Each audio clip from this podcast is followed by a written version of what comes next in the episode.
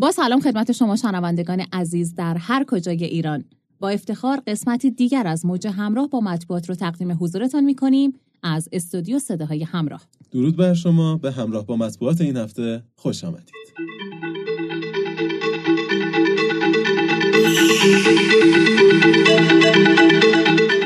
عناوین خبری این هفته. داستان تلخکامی کارگران در شکرستان ایران. گزارش روزنامه مردم سالاری از اعتصاب کارگران شرکت نیشکر هفته کتاب توخالی فرهنگ دکوری. همدلی بررسی می کند زیباسازی دیوارها با جعبه های کتاب نما و بانک و بابک. روایت صبح نو از رابطه مبهم بابک زنجانی با یک بانک معروف. در ابتدای سر می‌زنیم به روزنامه مردم سالاری با تیتر داستان تلخکامی کارگران در شکرستان ایران.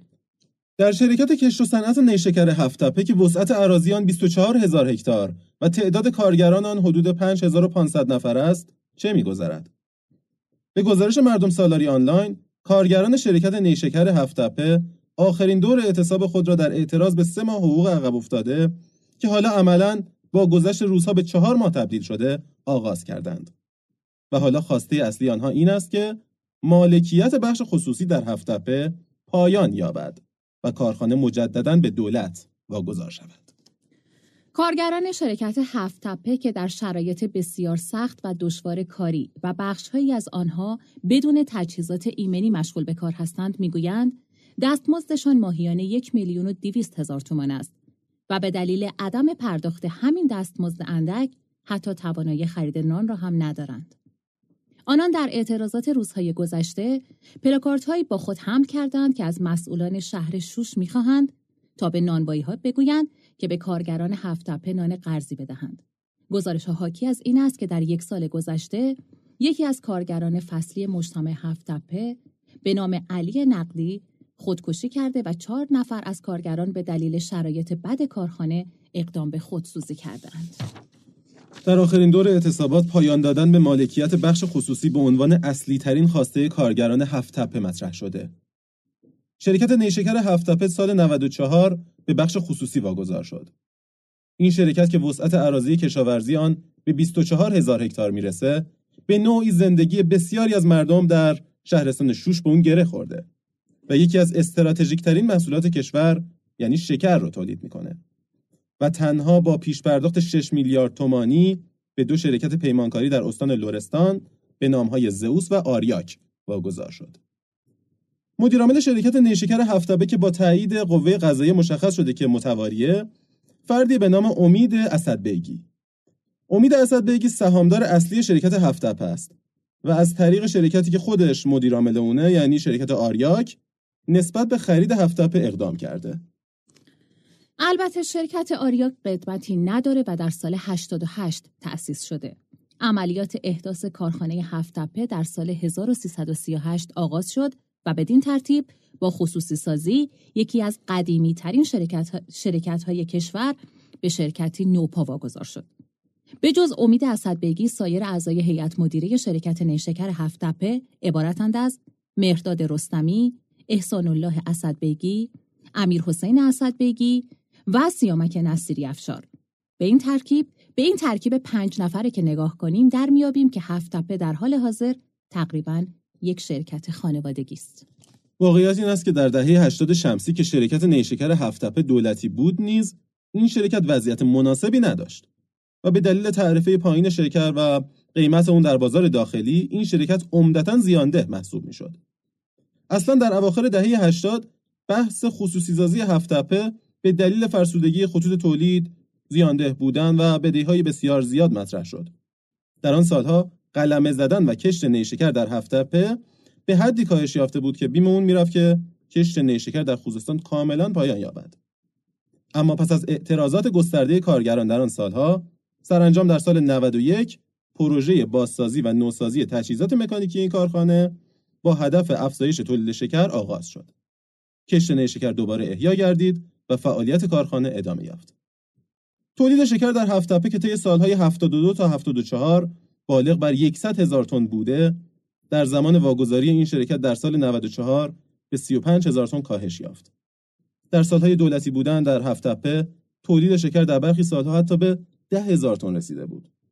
دلیل این امر عمدتا عدم نوسازی کارخانه، قیمت پایین شکر در بازار و تعرفه اندک واردات شکر بود. با این شرایطی که هفت تپه در هر دو دوران چه زمانی که دولتی بود و چه زمانی که به بخش خصوصی واگذار شد تجربه کرده است باید دید وضعیت این شرکت و کارگران آن به کجا خواهد رسید. این شرکت شکر تولید می کند اما تا کنون کام کارگران آن در هر دو دوران تلخ بوده است.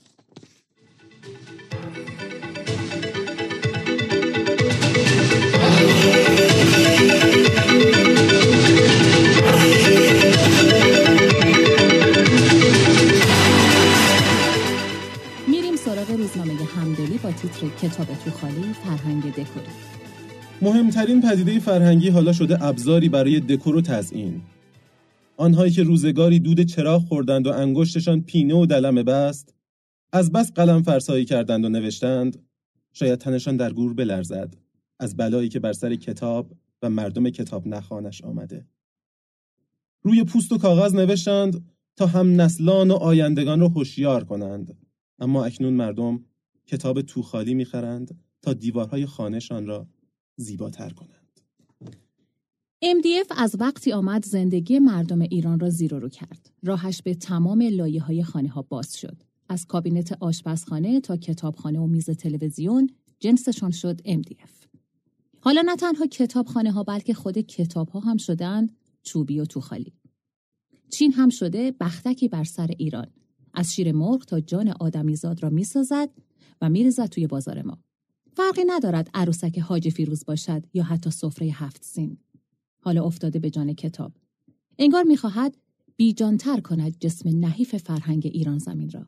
سرزمینی که روزی مولانا، حافظ، فارابی، ابن سینا و خارزمی کباده فرهنگش را میکشیدند حالا مردمیشان حالا مردمانشان چوب می‌خرند و جای کتاب در کتابخانه می‌گذارند عنایت کریمی مقدم کتاب فروشی است در شرق تهران که تاکنون کتاب دکوری نداشته و نفروخته اما مشتریانی دارد که رنگ کتاب نسبت به محتوایش برایشان در اولویت قرار دارد او به همدلی گفت افرادی میآیند و تقاضای کتاب های 8, 10 و 15 جلدی می کنند و می‌گویند همه کتاب ها را به یک رنگ بدهید تا در کتابخانهمون ست باشه. او در ادامه گفت البته کسانی هم هستند که کتابهای یک نویسنده یا ناشر خاص را می‌خواهند تا کنار یکدیگر قرار دهند و جلوه زیباتری به کتابخانه خود بدهند. در فیلم های قدیمی کم نبودند توفنگ های جاسازی شده در کتاب ها. شخصیت شرور فیلم به سراغ کتابخانه اش می‌رفت. کتابی قطور بر می و بعد از باز کردن کتاب ناگهانی تفنگی بیرون می آورد. شاید عقل جن هم نرسد یک قاتل اصلش را در جایی مخفی کند که هیچ ارتباطی با شرارت و نقض قوانین ندارد. برخی که خوشبین ترند می‌گویند خریداران کتاب های توخالی می‌خواهند اشیای قیمتی خود را درونش جاسازی کنند. ترس از سارقان توجیه این عده است که معتقدند کتابخانه و داخل کتابها آخرین جایی است که یک دزد گمان می‌برد محل مخفی کردن پول و طلا باشد. عجیب آن است که سایت هایی به صورت رسمی و علنی اقدام به فروش کتاب های دکوری می کنند. کتاب دکوری سعادت سفید با جلدهای جذاب و رنگی. تأصف بارتر این که این جعبه های کتاب نما هواداران بسیاری دارند و بارهای کانتینرهای وارد شده از چین روی زمین نمیمانند. اما چه شده که مردم می‌خواهند با هر چیزی و به هر قیمتی خودنمایی کنند؟ حتی با کتاب. کتابی که قرار بوده و هست به دانش انسانها بیافزاید و وادار به تفکرشان کند تا شاید مسیر بهتری برای زندگی خود برگزینند. اما حالا مردمانی هستند که کتابهای بیبرگ می‌خرند و در کتابخانه کنار یکدیگر قطار می‌کنند تا دل ببرند از میهمانانی که میآیند و رشک می‌برند از این همه اندوخته فرهنگی که البته وجود ندارد. ارتباط تلفنی داریم با جناب آقای پیمان سلطانی کارشناس ارشد مشاوره و راهنمایی.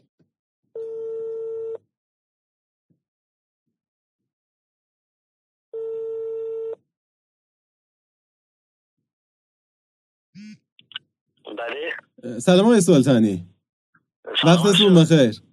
به برنامه همراه مس باز خوش اومدین. خیلی متشکرم از شما. منم سلام عرض می‌کنم جناب آقای سلطانی. سلام هستید حال شما خوبه؟ قربان شما سلامت باشین.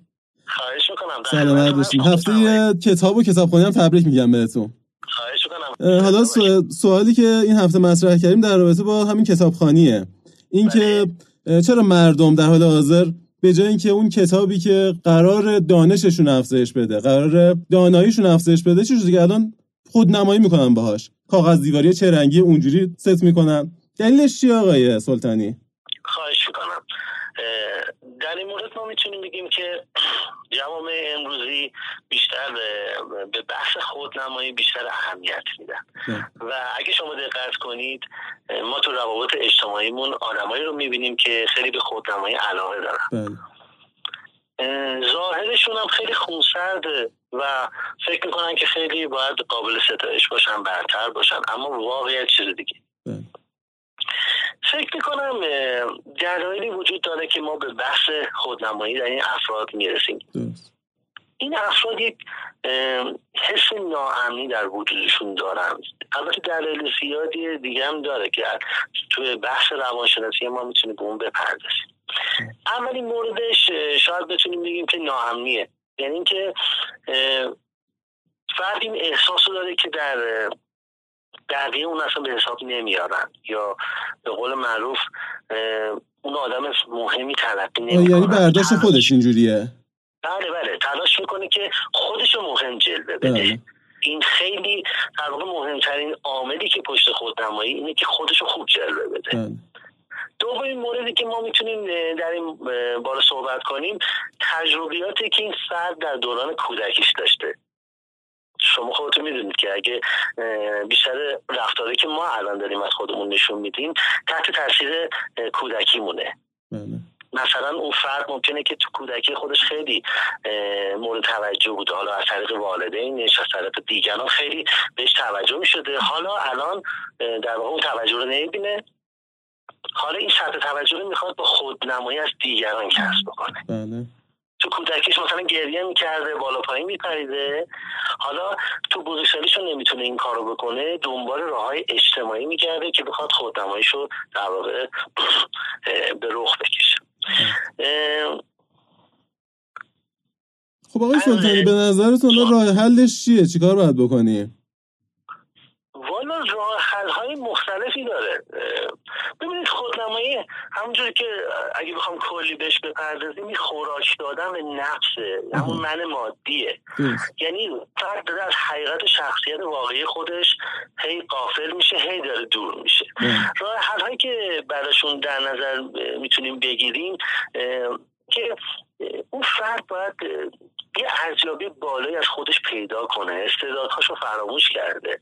یک سری ما این بره سراغ خودشناسی در واقع یه جورایی. بله دقیقا. یعنی استعدادهای بالقوه مثبتمون رو فراموش کردیم بعد اونو بشناسیم و بتونیم به مسیر خودمون ادامه بدیم. یعنی در واقع بعد فرد چیکار کنه؟ بعد افکار مثبت رو تو ذهنش جایگزین کنه تلقین مثبت بکنه با در واقع افرادی که نفی بافن نگرده مراوده نداره داشته باشه. اما در بحث روانشناسی مشاوره اگه بخوام به این قضیه بپردازیم این فرد دوران در واقع اختلال شخصیت نمایشی یا خودشیفته آقای سلطانی به نظرتون چقدر زمان می‌بره که اینا رو بتونیم در واقع تو راه بیاریم؟ درست بشه همه چی؟ ببینید این پروسه چون در کودکی شکل گرفته و همینجوری به جلو اومده خیلی فرایندیه که در واقع زمان بره یعنی خب. اینکه اگه ما می‌خوام به اختلال شخصیت نمایشی یک نگاه ویژه‌ای داشته باشیم این اختلال رفتار توجه طلبانه است هیجان پذیری مفرده. بعد درمانش هم با تمرین های خودیاریه. یعنی اگه خیلی وخیم باشه حتی نیاز به دارو درمانی داره. پس حل شدنی هستش. فقط زمان بره بحثی به اراده فرد داره. چقدر اطرافیانش کمک کنم به این قضیه. بله. و این فرد بتونه با اون خودخواهی های در واقع صفات منفی که درون خودش هست مبارزه کنه. درسته. در واقع این بین تعارضی بین وجدان و رفتار بیرونی به خاطر همین ما که از بیرون فرد رو نگاه می‌کنیم می‌بینیم که این در واقع دیدگاه منفی از طریق شخصیتش داره بروز میده. تا اینکه بتونه یک محبوبیت در واقع پوشالی رو از بقیه کسب کنه. بسیار عالی. آقای سلطانی ممنون که وقتتون رو در اختیار ما گذاشتین از سخنرانی گوهربارتون استفاده کردیم. خواهش می‌کنم. خیلی ممنون آقای سلطانی. خواهش آقای پیمان سلطانی کارشناس ارشد مشاوره و راهنمایی. ممنون از شما. خدا نگهدار. خدا متشکرم. خدا نگهدار. سلامت باشین. خداحافظ شما. خب خیلی اطلاعات مفیدی از آقای سلطانی گرفتیم. بله همینطوره. همونطور که ایشون فرمودن این نیازمند زمانه. از کودکی باید بچه ها در واقع خوب بگیرن به کتاب خوندن. خب بله. زمان بر درسته. و اینکه ما باید این فرهنگ کتابخونی رو رواج بدیم بله. و بهتره که از دوران کودکی این فرهنگ رو جا بندازیم. بله. حالا هم خانواده ها هم معلم مدرسه. بله. و اینکه به بچه ها یاد بدیم که کتاب امترین پناهگاه هاست. و اینکه اون خلای موجود تو زندگی با کتاب خوندن پر میشه. خانم یادتونه دوران مدرسهمون یه درسی داشتیم مثلا خلاصه نویسی کتابا. بله درسته. چون بچه ها وقت نمی‌کنن. یعنی وقتی می‌کنن بها نمیدن. ولی یه فرصتی بهمون می‌دادن که یه کتابی خلاصه نویسی کنیم و ارائه بدیم. بله درسته. کاش دوباره این دوباره راه بیفته. الان می‌دونید چه فکر می‌کنم که اکثر بچه ها چون دارن این از پدر مادرها یاد می‌گیرن بله. اطلاعات از طریق شبکه های مجازی می‌گیرن. بله. و اونا هم خب محیط امنی نیست دیگه. و اینکه این موضوع بسیار مهمی که الان پیش اومده اینی که یه چالش ایجاد شده بله. که عدم نیاز به کتاب خوندن بین همه داره جا میافته. بله. که حالا هم مردم سازمان های دولتی بخش های خصوصی همه باید دست به دست هم بدیم تا دوباره اون فرهنگ کتابخونی رو جا بندازیم. و همونجوری که توی گفتم این ما یک کشور فرهنگی هستیم. بله. امیدوارم که درست بشه. انشالله انشالله همینطوره. بله. آقای شبان علی خبر خوب دارم برای شما و شنوندگان عزیز. اونم این که سه ماه بچه های تیم صدای همراه دارن زحمت می‌کشن که یه سری پادکست رو تهیه کنن و اونم که در مورد کتابخانی هست و مطمئنم هستم که شنوندگان از شنیدنش خیلی لذت می‌برن. پس منتظر باشین برای هوا کردن این پادکست. بله.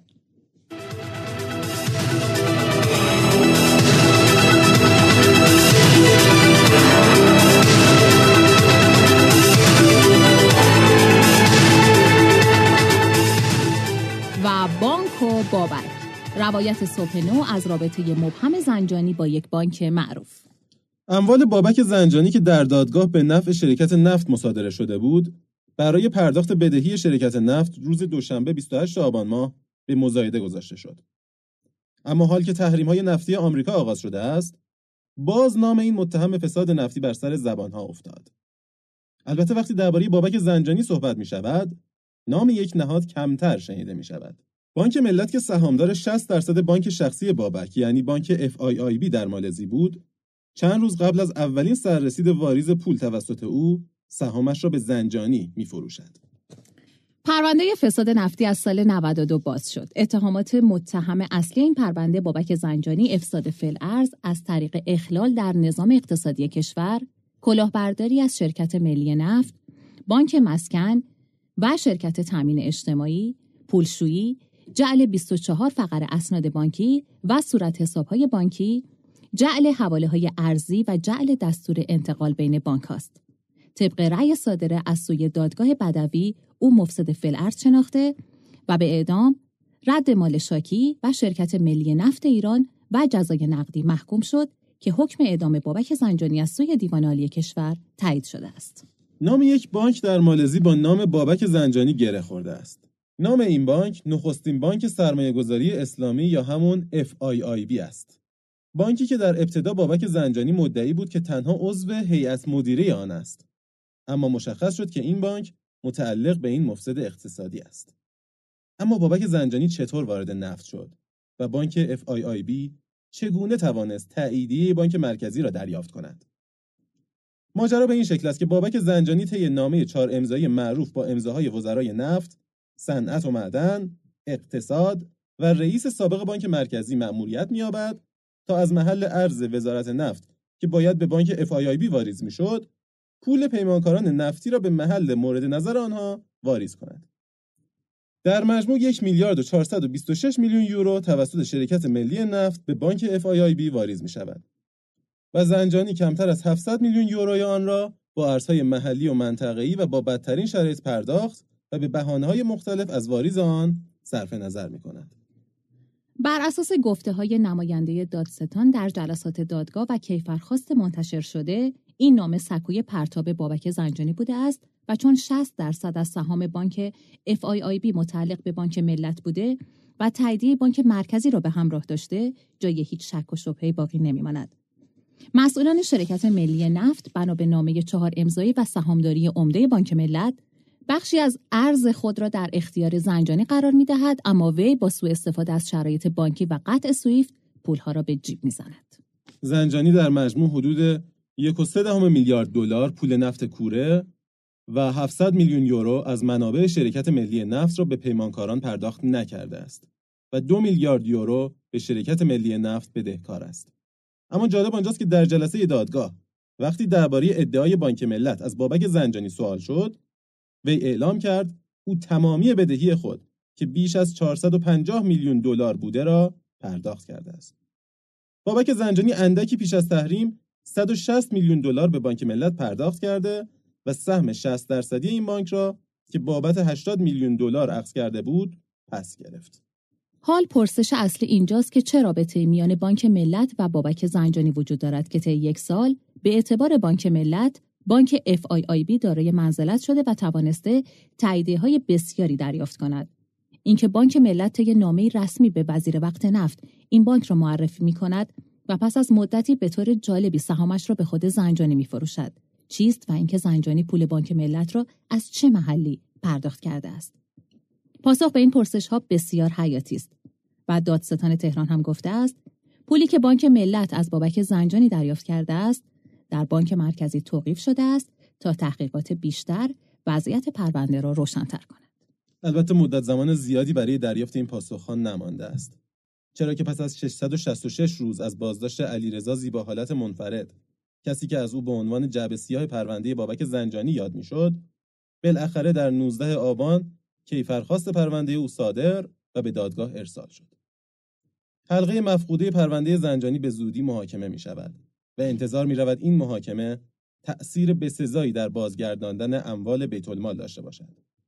از سوی ممکن است این پرونده تأثیری هم در پرونده شخص زنجانی داشته باشد.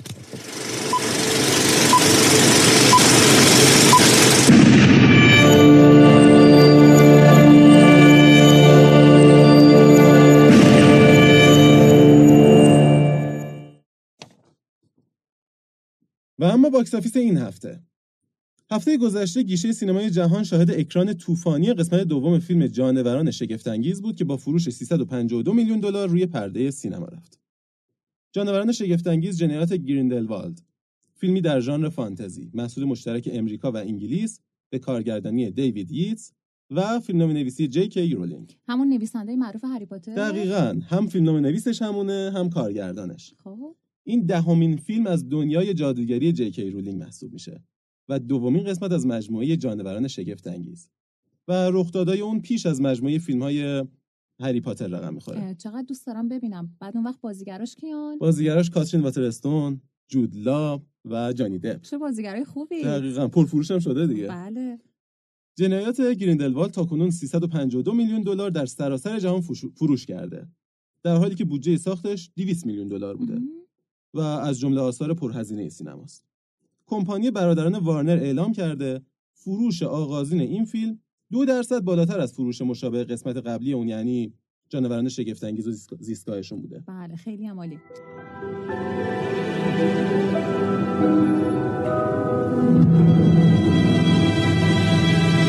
I'm scared, Professor Dumbledore. Everyone is scared of something. Ridiculous! Newt? You're up next. That's an unusual one. What Mr. Scamander fears above everything else is...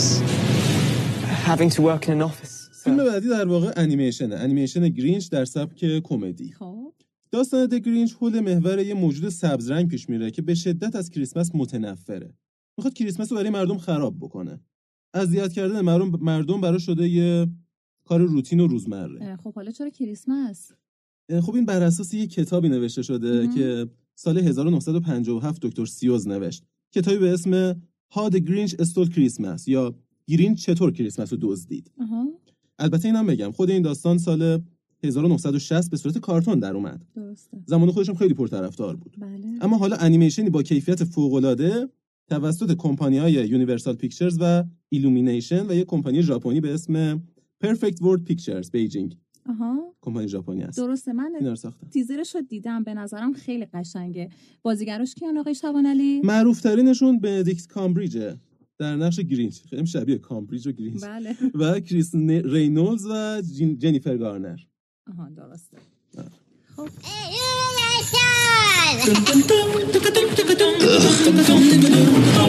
Merry Christmas to you!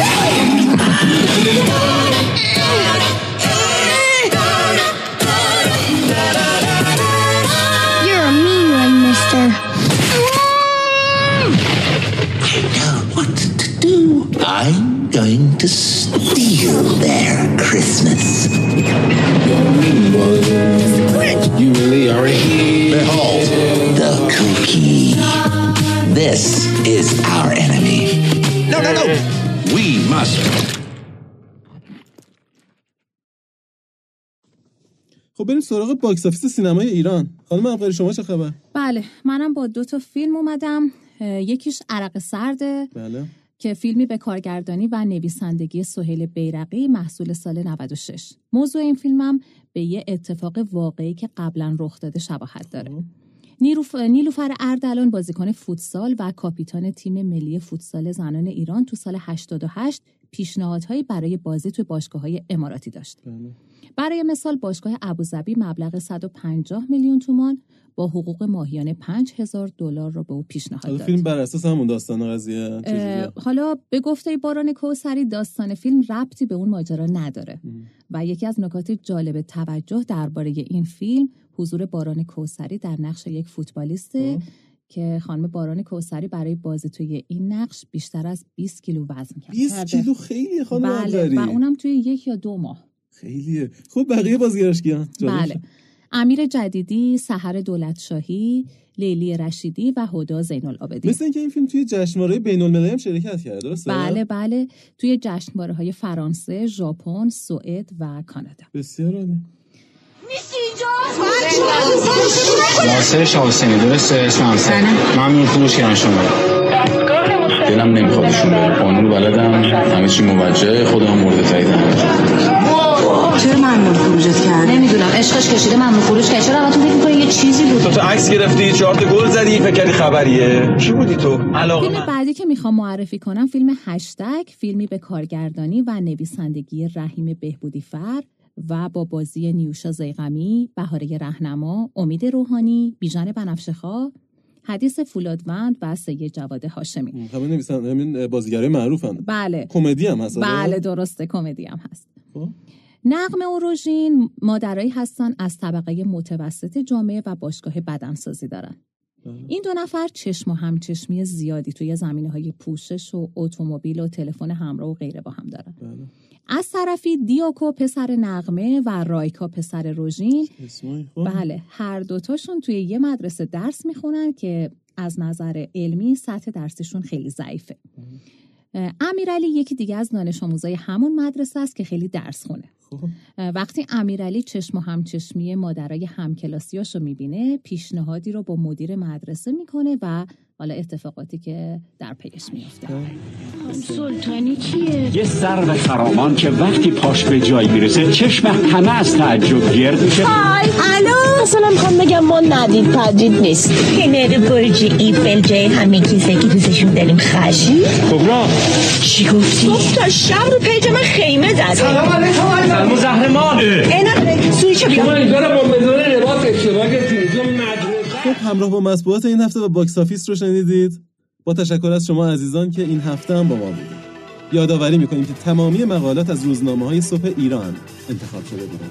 مثل همیشه انتقاد یا پیشنهادی اگه هست ما هستیم. آدرس سایتمون accbs.com من علیرضا شعبان علی به همراه همکارم خانم سیما ابقری. و صدا بردار و متصدی صدا آقای علی علیزاده. شما را تا هفته آینده به خدای بزرگ سپاریم منم با شما عزیزان خداحافظی می‌کنم و امیدوارم هفته که در پیش رو دارید حال دلتون خوب باشه. خدا نگهدار. خدا